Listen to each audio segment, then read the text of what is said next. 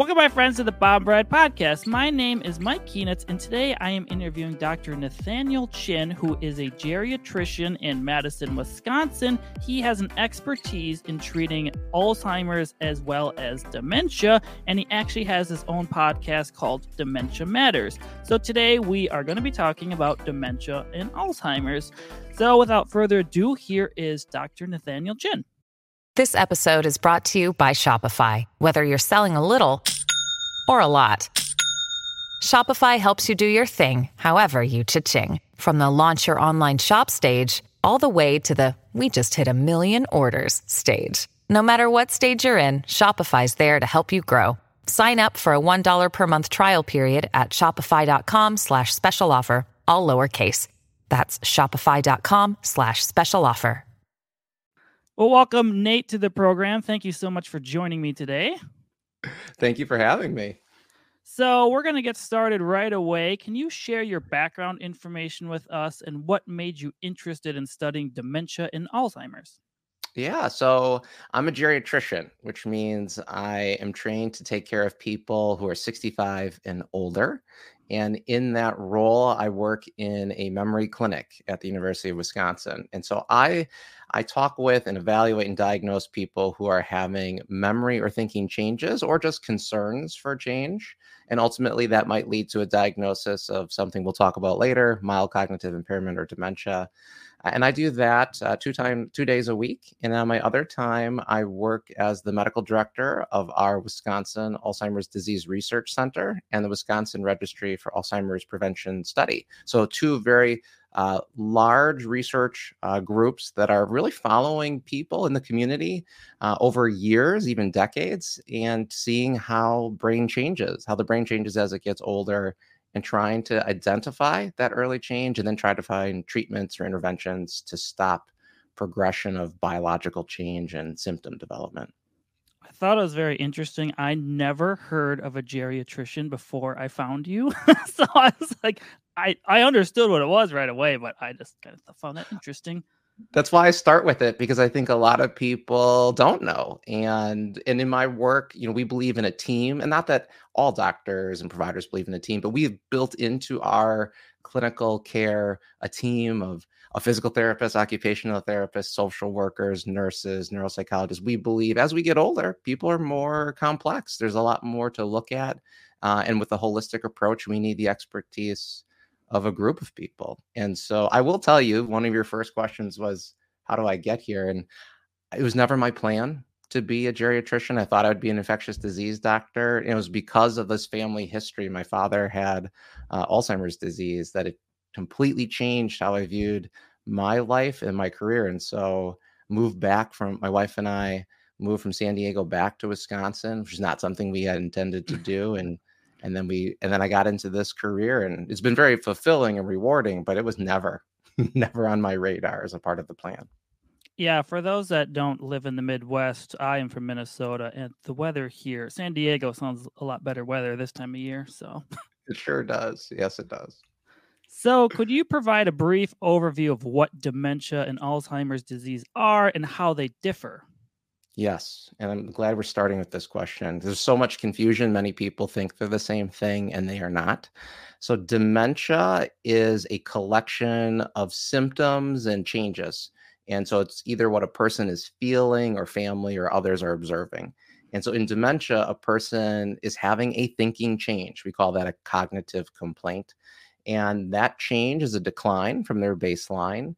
It is resulting in them noticing it or other people noticing it and the key thing here is then they have to actually go and be assessed. And so there has to be some form of objective testing. And I mean a thinking test, the paper pencil test, or I guess these days a digital test. And that testing has to show your brain is not performing as one would expect for your age. And so once you have that, you have a form of impairment. And then for dementia, that has to be significant enough that you are now unable to do some or any of your regular daily functions. And by that, I mean managing your medications or your finances, driving, cooking, cleaning. And that really is the collection of symptoms that represents dementia. And so it's not a disease, it's just a way of describing what someone is experiencing related to a brain change. But the brain change is really where we get at the, the biology of what is abnormal that's happening in the brain. And Alzheimer's disease is the most common brain change that we see. And so Alzheimer's is the buildup of two proteins, one called amyloid, and then years later, the second one called tau. And those two proteins should not be sticking in your brain. They should be cleared, but they're not. And then they're causing uh, miscommunication of your brain cells. And ultimately, your brain cells are going to die prematurely because of it. And that's what actually causes the symptoms of dementia. So, can someone have dementia but not have Alzheimer's? Yes. And in fact, you know, we, we, the statistics always vary 50 to 80% of cases of dementia are Alzheimer's related. And the reason it's such a wide range is because more often than not, it's multiple things happening. So, multiple etiology dementia. But the other things would be vascular disease. So, blood vessels that are narrow, too narrow, or you've had a stroke. Lewy body disease, which, like its name, it's a buildup of Lewy body proteins in the brain. And then Parkinson's disease, which is similar to Lewy body. It's a, it's a protein, alpha synuclein, that builds up and then there's another one called frontal temporal disease, which is yet a different protein, TDP43, that's building up and causing dysfunction and death of brain cells. Boy, the, the memorization of this is a lot. You're not going to quiz me later, are you? I might at the at the end of this. I'm good if I can remember all the brain hemispheres and stuff. so, what are the key symptoms that someone might experience in the early stages of dementia or Alzheimer's? Yeah. And so I'll approach that separately. So in dementia, you know, one thing I'll say is the earlier stage of of of impairment is actually called mild cognitive impairment. And that is when you're having the thinking complaint, you've also had lower scores on your thinking cha- on your thinking tests, but you're still able to do day-to-day functioning. So that is a big group of people. There's 5 to 8 million US Americans who have mild cognitive impairment. And Alzheimer's is a potential cause, but there's lots of others, as we've talked about. Um, and so I would argue the earliest symptom of dementia is probably even pre dementia. It's probably pre this MCI, mild cognitive impairment. And really, it would be someone who is saying, well, I'm, my thinking is different. I'm slower in processing information. I'm more inattentive. I am forgetful. People are telling me I'm repeating things. I'm struggling to find a name during a, uh, you know when I meet someone or a word during a conversation. Those would be the earliest thinking changes. And you would think you would assume there is a thinking change before there's a functional change of I can't drive anymore. There should be years most likely between those two types of symptoms the problem for all of us is some of these changes are normal. There's normal age related change. And so com- struggling to find a word in the middle of a conversation is a normal age related symptom. If it's persistent, if it's noticeable by others, it's more likely that maybe this is a problem and there's actually something causing it other than your brain is getting older. But it's so hard to know that just from experiencing it or seeing it, which is why people have to go in and be tested because that is the best way of determining normal age change versus not.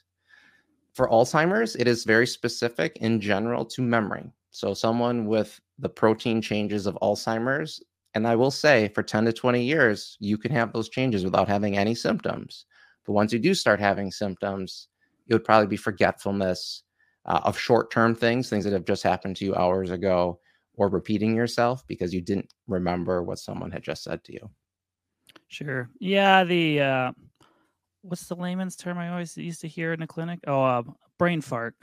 yeah, or, or, senior moment. Which, yeah, as well. You know, as a geriatrician, of course, I don't like that term because it, you know being senior is not a bad thing, right? There's a lot of yeah. pros to being the senior and in charge. So, but yeah, senior moments is a common one, or a brain fart or brain fog. Yeah.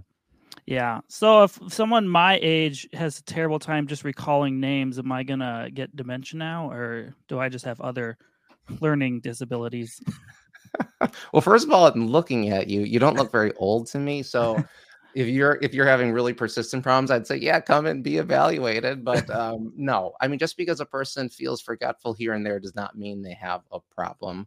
Um, I would say though, it's always good to look at well why am i struggling today or why have i been struggling more recently? Because so often it's a reversible cause like you're not sleeping well. Maybe you shouldn't be staying up watching so much tv maybe you just need to be exercising more because your body's in a funk. Maybe you know you have sleep apnea or you're depressed and you really need to talk about that or it's a side effect you know people will take supplements or medications any side effect of those could be slowed thinking or forgetfulness. Yeah, I mean, for me personally, I've always been that way, so I'm not. right, or it's your baseline. You know, you bring up a really good point, which is many people will say to me, "Well, I've always been like this," and that's a that's important context because one of those criteria that I mentioned to you early on is a decline from your baseline. So if your yeah. baseline was never stellar, well, let's keep that in context. Yeah. So, how is dementia and Alzheimer's disease diagnosed? Yes. And so again, separately, so dementia, it's it's a really good history. So that's why you have to talk to someone. So we want to know about your symptoms, when they started, how they've been over time. We want to do, we want to re- evaluate reversible things like your mood, your sleep, your medications, your chronic health conditions. And then we do want to do some testing. And many people won't come in because they don't want to do those paper pencil tests, but they could be anywhere from five to 45 minutes in length and we're going to push the brain to see how does it perform. No one's supposed to do perfect otherwise that would be a bad test and and so we're looking to see if there are too low of scores. After that a person would likely have, they'd have a physical exam to look for parkinson's disease or parkinsonian features where you're having tremor or rigidity then blood work a brain scan to look at the structure of the brain uh, if you have access to a neuropsychologist going to a memory clinic for really thorough testing, and that would be the 45 minutes to four hours of testing, which is not necessarily fun, but can can be needed. And that actually, at the end, you can lead to a diagnosis of normal cognition, mild cognitive impairment, or dementia. And so, and that takes can take time. So that could be you know three visits potentially in over a course of six months. Alzheimer's is a lot harder because we're not doing a biopsy of your brain. We're not going to drill a hole and look at it, you know, pull tissue out and look at it under a microscope. So historically, it's always been based on a clinician judgment, your history, the blood work, and ruling out everything else. But all of that has changed because we now have what's called biomarkers or or tests that look for those biological changes in the brain. And we can do that through a PET scan, um, of the brain. So a special type of imaging tool, a lumbar puncture, you put a little needle in the back and you collect the fluid, and even more recently, a blood test. And we can look at these proteins that shouldn't be there in the brain, but we can determine that. Do they use MRIs at all or no? So, yep. Part of the dementia workup would be an MRI to look at you know how big is your brain and has it shrunk too much that would be abnormal and what do the blood vessels look like so that's a part of the standard initial workup for just MCI or dementia. And then it's these other fancier advanced tests that might help us rule in Alzheimer's disease as a cause of that dementia. So, do often people get fully evaluated for this, or do they not go through all those procedures? I would say most people don't get fully evaluated. And there is a fear and a stigma in the community as well as in healthcare for a long time. You know, people in the community they don't want to necessarily know that they have Alzheimer's. That's a very scary thought, and so people don't want to get that diagnosis, and so it's better to for them to just not come in. Now, I would discourage that because there's lots we can do, but I think that's still very prevalent in the community. Healthcare providers aren't always comfortable diagnosing the MCI or dementia diagnosis. Uh, and then it does take more um, you have to have the right facility, the right access to care to be able to do MRI scans or lumbar punctures, and certainly some of those fancy tests I mentioned about PET and uh, blood based tests. And so I would say most of the time, well, I don't want to say most of the time. There's a good a good amount of people probably don't come in. You know, there, some people will come in and be diagnosed in a primary care clinic with very brief tools, which I would hope we can improve on. And then you know there are there are long wait lists to get into a neurologist or a geriatric practice uh, for memory full memory testing but it's not it's not a, a process where everyone's doing it yeah i feel like the fear is a big thing because i think a lot of them feel like they're going to lose their independence just because like i've worked with a lot of our clientele was Medicare age, and obviously, yeah. you know, we can kind of tell if things aren't always there, as I'll say. Um, but yeah, most of them just, I think it's pretty much fear of losing independence. I would say that I would say driving is, yeah. you know, when I come into my clinic, they always there's this strong fear of I don't want to lose my ability to drive. And I get that. And we don't, you know, we're a clinic that talks about driving pretty regularly. But that I mean that's further down the road where we where a person we have to have those discussions about stopping. And so very I mean there's so much more we can do prior to all of that, but that is a big fear. You know, I think that's generational too. I don't know about you, but I don't I, if someone told me you know you're going to have to be the passenger and relax in the shotgun seat and not drive anymore that sounds okay to me like i don't i would i would like to be chauffeured around so that's fine um, maybe our generation will be you take away our smartphone that would probably you, you can't tweet anymore you're making weird tweets out there that's right so what cognitive tests do you normally use and how can people interpret the scores yeah. And so, well, there's two types of cognitive testing, and by cognitive, just the thinking ability. So there's a cognitive screener, meaning not meant to diagnose, but meant to let a person, like a healthcare person, know, hey, there could there could be something wrong here. And so those are very common, and many people probably listening have seen those, heard about them, or had them done to them. Uh, and that one's called the Mini Mental State Exam or MMSE. That's very common. It's been around for decades. Another one would be called the SLUMS, and that's the St. Louis Memory Assessment one, and that's free. Uh, and then the MoCA, um, the Montreal Cognitive Assessment. That one you also have to pay to be trained to do, which is not necessarily a bad thing since we want the people doing these tests to actually be qualified to do it. But those are those are the 15 to 15, the 5 to 15 minute tests and they should tell us if there could be a problem, but they really shouldn't be used to diagnose. They commonly are, but they really shouldn't be. They're just not designed to do that, and they're not sensitive enough to do that. And then there's more thorough tests, and this is what we do in in my memory clinic. Um, and we have ones called RBANS, which is an acronym like so many things called Repeatable Battery for the Assessment of Neurological Status. And there's another one. I mean, and I don't, I will tell you, I'm not a neuropsychologist, so I don't know these very well, but the WAIS 4, the Wechsler's Adult Intelligence Scale you're the people who know these tests are going to be laughing as they're listening to this as I butcher their pronunciations. But those are, you know, 45 to an hour and a half long. They're looking at all the different parts of the brain and they're really pushing the brain. How how do you perform on this on these artificial, you know, tests? And and we have ranges of what we anticipate for a person's age. Um, sometimes they can account for your education level, but not always and not many of them have been done in non-white individuals so there's still this racial bias too that more tests are being developed to help address that but those are the tests in general there are many others i mean this field is very advanced um, or has been doing this for a long time they're just not as commonly used as the two i mentioned yeah the slums and what is it MoCA you said oh yeah i remember though, those uh, occupational therapists commonly do those initially right Right, right. And those are good screens. Those are good ways of saying if someone says, I think my memory is different, it's perfectly reasonable to do one of those tests. But I've seen many times people have that test done. It was sprung on them. They weren't they weren't ready. They slept poorly the night before and they score very low.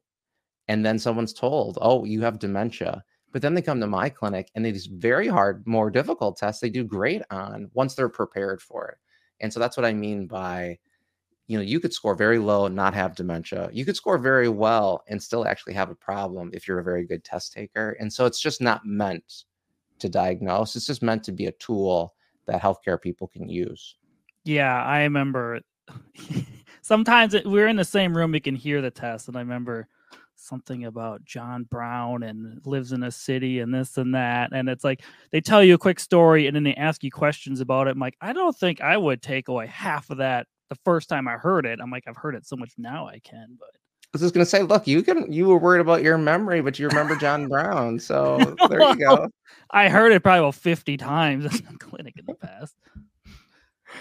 So, what are the common risk factors associated with dementia or Alzheimer's? And are any preventative measures people can take? Yes. And so when we think about risk factors, a lot of them are cardiovascular, meaning, you know, having high blood pressure is a risk factor. They're starting to show certain types of cholesterol, whether they're too high or too low, can be a risk factor. Having diabetes is a risk factor. Obesity is a risk factor. Um, having heart disease, having had a stroke, but even things like depression is a risk factor. Being physically inactive is a risk factor there's a family history that certainly can can be a risk factor, not as strong as we once thought. Um, those are all risk factors for dementia, and anything that you know, there are other ones that are modifiable too. Um, you know, person's educational level, how how um, mentally stimulated they are. More research is showing environmental exposures, air pollution is a is a factor for dementia. Um, hearing loss is something that's been on my mind lately as a geriatrician. And so having hearing loss is associated with future thinking changes. When it comes to Alzheimer's, you know, we we tend to just apply the same ones. It's a bit more more difficult because again, if we think about Alzheimer's as those proteins of amyloid and tau, we have to be more specific. And so we're still looking at the mechanism, what is actually driving these proteins. Uh, and you know, a lot of people are speculating and thinking inflammation, chronic inflammation, um, too much uh, stress, too much um, normal processes like oxidation, which is a normal thing in the body, but is not. It's it's in it's overdrive in someone with Alzheimer's. And so, you know, but a lot of a lot can be done with lifestyle. So there's there's a statement that 40% of dementias are likely preventable. And so those are all the things I just mentioned that if we address them in early to mid life and even in later life, that that can have an impact. Um, yeah, I would agree because like I when I think of I always heard family history, you mm-hmm. know, is a common one, and I have one grandmother that had it, and her sister had it as well. But I mean, they didn't develop it till they were eighty and lived to be in their 90s. So it wasn't yeah. like, you know, it started at 60. I did have an uncle where it started in his late 50s, but that was like a early onset from alcohol abuse, which is completely different. And, and that's you're bringing up the important point of we are not our parents or our grandparents. One in the behaviors, right? There's a lot more smoking. There's a lot more, you know, unhealthier, unhealthy uh, behaviors. There's a lot more exposures. People were in the military having exposures that were, you know, impacting them you know, in Wisconsin, we have a lot of uh, industry and farming. There's different exposures there. Um, and so those are different. And so everyone, not everyone, many people will say, Oh, I have a family history of Alzheimer's. And what they really mean to say is, Well, my parents or my grandparents had symptoms that looked like dementia. At the time, everyone thought it was Alzheimer's because they those words were synonymous with each other. But it could have been alcohol or vascular smoking. It could have been something else. We just didn't know to look for it. And so certainly it's it matters and it matters to the person, of course, but it may not have been Alzheimer's. It could have been something else. Yeah. So, what are the current treatment options available for individuals with dementia and Alzheimer's? Well, there are. You know, I get. My, I think the foundation is going to be, you know, these lifestyle things, addressing your your risk factors. So, people who are exercising, eating well, sleeping well, um, and then, of course, there are there are medic well then i would say taking care of your chronic health conditions. If you have high blood pressure let's make sure you don't have high blood pressure with medications and lifestyle. The third thing would then be medication specifically for i would i'll just say dementia and that would be medications that promote your own signal for memory. And your signal for memory is called acetylcholine think of that as the equivalent of dopamine. Most people know what dopamine is. It's that reward signal in the brain. Well, the memory signal is acetylcholine. There are drugs commonly used. Donepezil is the generic name of the most common one. And that just promotes that signal in the brain. So it helps treat a symptom.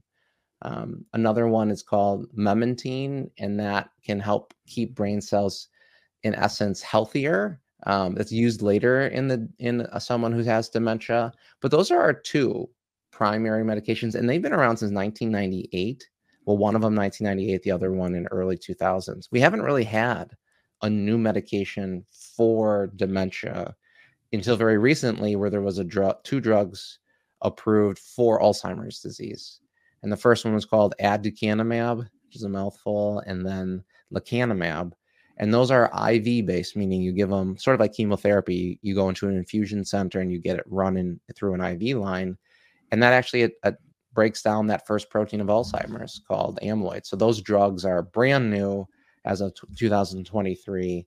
Um, and that's really changing how memory clinics and memory care is looking right now. Are there any like dietary changes or recommendations that have come to light in recent years or no? Well, the one that we recommend in sort of the Alzheimer's memory space is called the MIND diet, M I N D. Pretty clever for the creators. That was Rush University. Um, and it's Mediterranean and DASH. So, Mediterranean, I think most people have heard of that. You know, it's it's olive oil instead of butter, it's and less cheese and you know, lots of vegetables and um, healthy fats. And then DASH diet is a low salt, heart healthy diet. And so they combined those and then added antioxidant rich foods like berries to that. And so that's the diet that many people will talk to. The science is, you know, there are studies coming out that show benefit and others that don't show benefit. Um, but I think it makes sense that, that that seems like a very healthy diet. And there's lots of evidence that the Mediterranean diet in general is just good for the heart. Um, and certainly there are people who will talk about ketogenic diets and, and um, low carb diets and those are being studied but those are not yet into the they haven't reached the level of evidence that people are, are saying yes you should be doing this but many people will do you know what works for them i myself am an intermittent faster so i don't eat for 14 to 16 hours a day um, as a result, you know, I feel better, but there's not the evidence yet to fully support that that's going to benefit my brain in the long run. Yeah, I mean, personally, I tend to get more brain fog after eating compared to not. So I me, I understand the intermittent fasting component. Yeah, me too. That's I didn't eat prior to this talk, so I didn't want to seem sluggish. So, are there any recent advancements or promising research in the field of dementia and Alzheimer's? Yes. And I'm glad you said dementia too, because it's not just Alzheimer's. So, there's a lot of work into the other uh, forms of dementia or types of dementia. So, there's work looking at, we can now identify amyloid and tau. And that's a big deal that's taken a long time to get to this point. So, a lot of the research in Alzheimer's is looking at those tests, blood tests to be able to identify those proteins reliably and then look at how lifestyle interventions or other factors may impact the, those proteins in a person's health.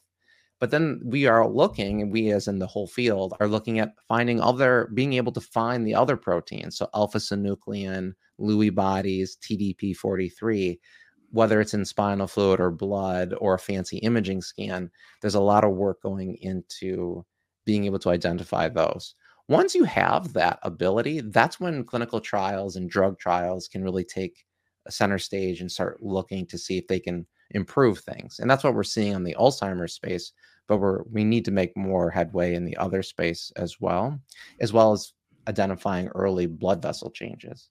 There's a lot of work also though in how do we provide better care? So in the caregiver focus, how do we strengthen the abilities of caregivers, whether that's family or um, hired caregivers? How do we improve the quality of lives of people living with dementia? So there's a good amount of work as far as care delivery, and I'm excited about that. And that's where there's technology can be involved in that too. But there, I mean, there it's it's really quite broad, and it has to be until we have treatments that prevent cure, halt the disease, you really have to consider every avenue, which is why, you know, uh, I would say the research is expensive because you need lots of participants. You need lots of participants from a lot of different communities, and you have to have a lot of different approaches to how we can help people. So, you mentioned this a little bit in your answer, but how can individuals with dementia and their caregivers cope with the challenges associated with this condition? And that's the right word to cope. Uh, I would say, and so now I'm going to put on my own personal hat, and I would say you have to build your team. Many people try to do it alone. They think, "Oh, I don't want to burden my family. I don't want to burden my friends. I don't. I don't. We can. We can do this." And while it's true that there are some that can do it, most cannot, and that's not because those individuals are weak. It's because this is a very complex all-consuming condition. And so having your friends, your family, having support services, utilizing clinical services, home health, your specialists, your physical therapist and occupational therapist, I I would say to the the person with the disease and the caregiver, have your plan involve them. People want to be helpful. They don't know how to be helpful. So tell them what you need and create that support because everyone needs support, both the person with the disease and the family member. And then I would say keep have, keep your contact with healthcare because you you need to manage your other health conditions. You need to talk about your goals of care. You need to have your your advanced directives, your living will, your financial powers of attorney, healthcare powers of attorney. You need to do all of that um, in addition to living your best life, which is should be the focus of your of your care. So, just a curiosity question for me personally. So, like. when dealing with clientele that had Alzheimer's or my grandmother, obviously they get very can get very repetitive with their questions depending upon or statements. I don't always know if it's best to tell them the correct thing or just go along with them because sometimes the correct answer upsets them. Oh, this is such a good question. It's and this is the ethical dilemma of the person, not the person with the disease, but like you in that example as the mm-hmm. family member. Do you truth tell or do you do therapeutic fibbing? And there are other people use different terms for it. And you know you can't tell a person what is right or wrong because it's really up to them what they think is is right for their situation.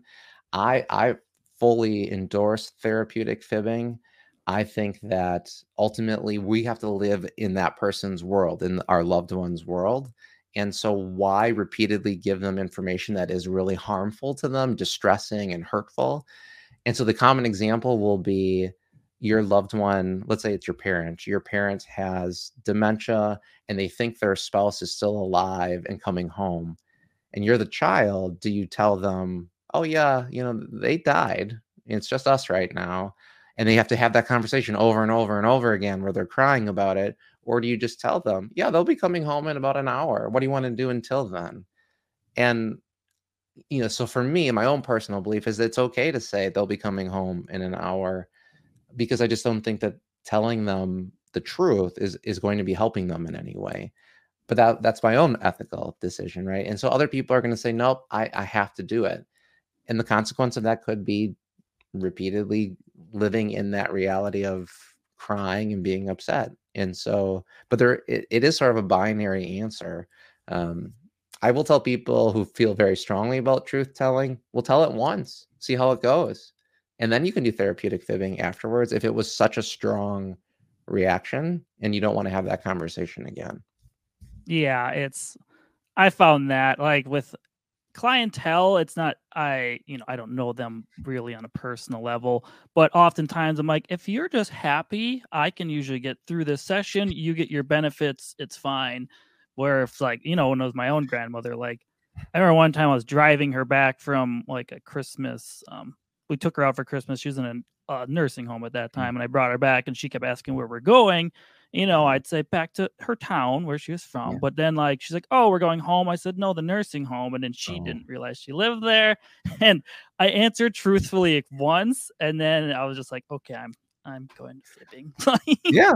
So you did it. I mean, you, yeah. you did it one time, and then you realize it's not worth that, and so yeah. And everyone, I think, reacts different because sometimes the truth, like I've had people go, oh, and then they're fine.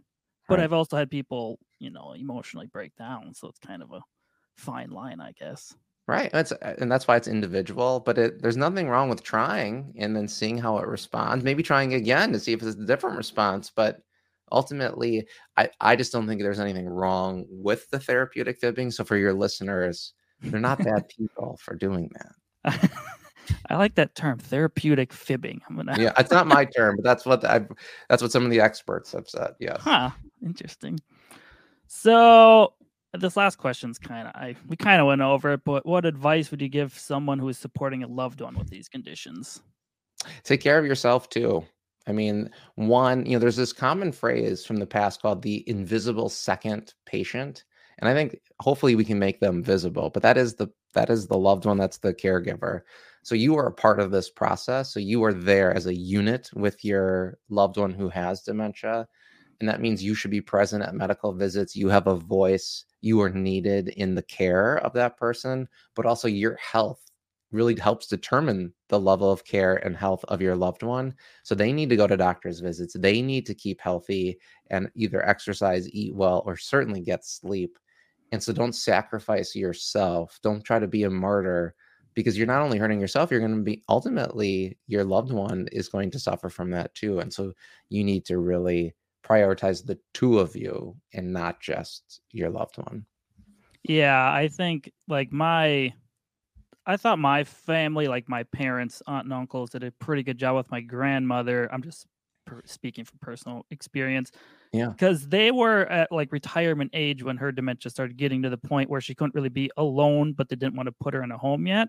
So Sure. they managed to have someone there each day and stay overnight for like two to three years Oh wow. she had to go in because there's three of them alternating. But I've I was like, that's pretty good because I've seen you know many others that have to go in early, unfortunately, you know, to nursing homes, and like I feel like they like progressed quicker almost. Um, I mean, not to say a bad thing if they have to go Right. to those homes, but I felt like having you know their familiar surroundings and their loved ones there, like it just kind of helped. I think that's more than just okay. I think that's really impressive that they were able to do that. I mean, that's incredible. And that I think that, you know, th- while this is a really sad condition, you can see some pretty remarkable, beautiful things in that sadness. And when families come together, and I mean, you can, that dedication that your family had to rotate and spend the night and be a part of it, it's pretty remarkable, right? It's, it, it, makes me feel good that people are uh, ultimately can be really amazing because that's a lot. I personally think that's a lot to do, and so kudos to them. But you know, you and you can see these stories, and I think that's what's what can be nice. The silver lining in all of this is how people can come together um, and really help care for another. Yeah, it's. I remember one time they were on vacation, so I was the one who hung out with grandma, but she was really good then. I mean, it was like just make her dinner and hang out with her and stuff, but it was fun. Sometimes when you hang out with them like that, you actually get to hear stories you didn't know because their mind is kind of in the past, and then you get to get wealth of information and dirt on your own parents. So it's That's kinda fun. right. Yeah, I'm I'm glad it was beneficial for you. Um, so are there any other questions I didn't go over or things you'd like to add? you know, there is a question that your listeners might have about genetic testing. Sure. Um, a common question that has come up for me is should I get my direct to consumer genetic test looking at this gene ApoE? And it is true ApoE is a is a strong genetic risk factor. It is not a guarantee that someone is going to develop Alzheimer's disease, but but how it breaks down is you get one ApoE from mom, one ApoE from dad. So you get two copies, and there are three different variations: two, three, and four. Two is actually protective for some people, three is neutral, and four is that risk gene. And so, for instance, if you have ApoE33, which is the most common, you have a lifetime risk of developing Alzheimer's that's anywhere from like 10 to 15%. So that's sort of our baseline or neutral. And if you have one ApoE4, so let's say you're ApoE4 3, you're two to five times more likely to develop Alzheimer's. If you have ApoE4 4, so you got a copy from mom and dad, you're at 10 to 15 times more likely. So, I mean, it is a strong relationship, but there are plenty of people who have ApoE4 that never develop Alzheimer's, just like there are plenty of people who who have ApoE33 that do develop Alzheimer's. That's what I mean by it's not a guarantee. And historically, we have not recommended people get testing because one, we, there's not an intervention related to that, and two, it could be very emotional for people outside of a clinical environment. And I still think I still would recommend not doing a direct to consumer and going into your healthcare. The only caveat to that is in healthcare, the only reasons we would be getting it now are because we are evaluating you for one of those new therapies that we mentioned. We want to know your genetic risk because it also means you're it, it helps uh, stratify if you are at risk for complications of those new drugs. And so we people are learning this, but I still think in the context of of an an expert and someone who can provide counseling, that would be better than learning it on your own um, if you're if you're interested. Yeah, I, I think if I was prone to get Alzheimer's dementia, I wouldn't want to know at my age. and and and right, and so some people actually signed up for things and they didn't even realize that information was going to be shared with them, and and that's a lot. That's a that's a heavy amount of information to take in. so I would recommend people avoid being surprised and really look at like what am I going to do with this information? What are the implications of learning this? So, for instance, if you were to learn your APOE now, you know that you would have to answer questions on life insurance and disability insurance that would say i have learned it and and that could be a factor in determining whether you're eligible or not so there are things people have to really think about and i just ultimately a genetic counselor or a healthcare provider will hopefully be a person who can walk you through that versus just having to figure it out yourself in your own home yeah, I mean, I feel like if I knew that result, you'd go under one of two ways. You'd want to do as much as you can before you think it would happen, or you would just get severely depressed. It's going to happen and have a negative outlook on life. So, right, right. I don't want to do it. No thanks. Yeah, okay. but everyone can, you know. right, but I think I mean that's I, I, agree with you. If you already feel like you're motivated to to have a healthy life, to do the best you can, then what is that information going to do for you? other than potentially make you you know spiral into some sort of you know sad outlook yeah so do you want to mention your podcast again in oh. case people want to learn that more because you go way more in depth on this than i do well, yeah well so yeah so our so the podcast is called dementia matters and it was created six years ago as a way for us to connect one with our participants so they knew the kind of science we were doing but then two with the general public so that we could really help fill the space of scientific information on Alzheimer's disease. And we've we've added focuses on um, caregiving, on clinical uh, questions that come up. It's a lot of fun. It's actually a lot of fun to be on the other end of it. So I appreciate. Thank you for letting me be on this great show. Um, but I interview scientists and I and I try to really get down to what the scientific field is doing and what what we should be thinking about as either patients, family members, or the general public. Um, and so, yes, Dementia Matters. You can find it on a podcast app right next to this one, and um, it's a lot of fun. We try to make it uh, engaging and short so that people can listen to it on their on their way to work. Well, thank you so much for joining me today. Yeah, thank you for having me.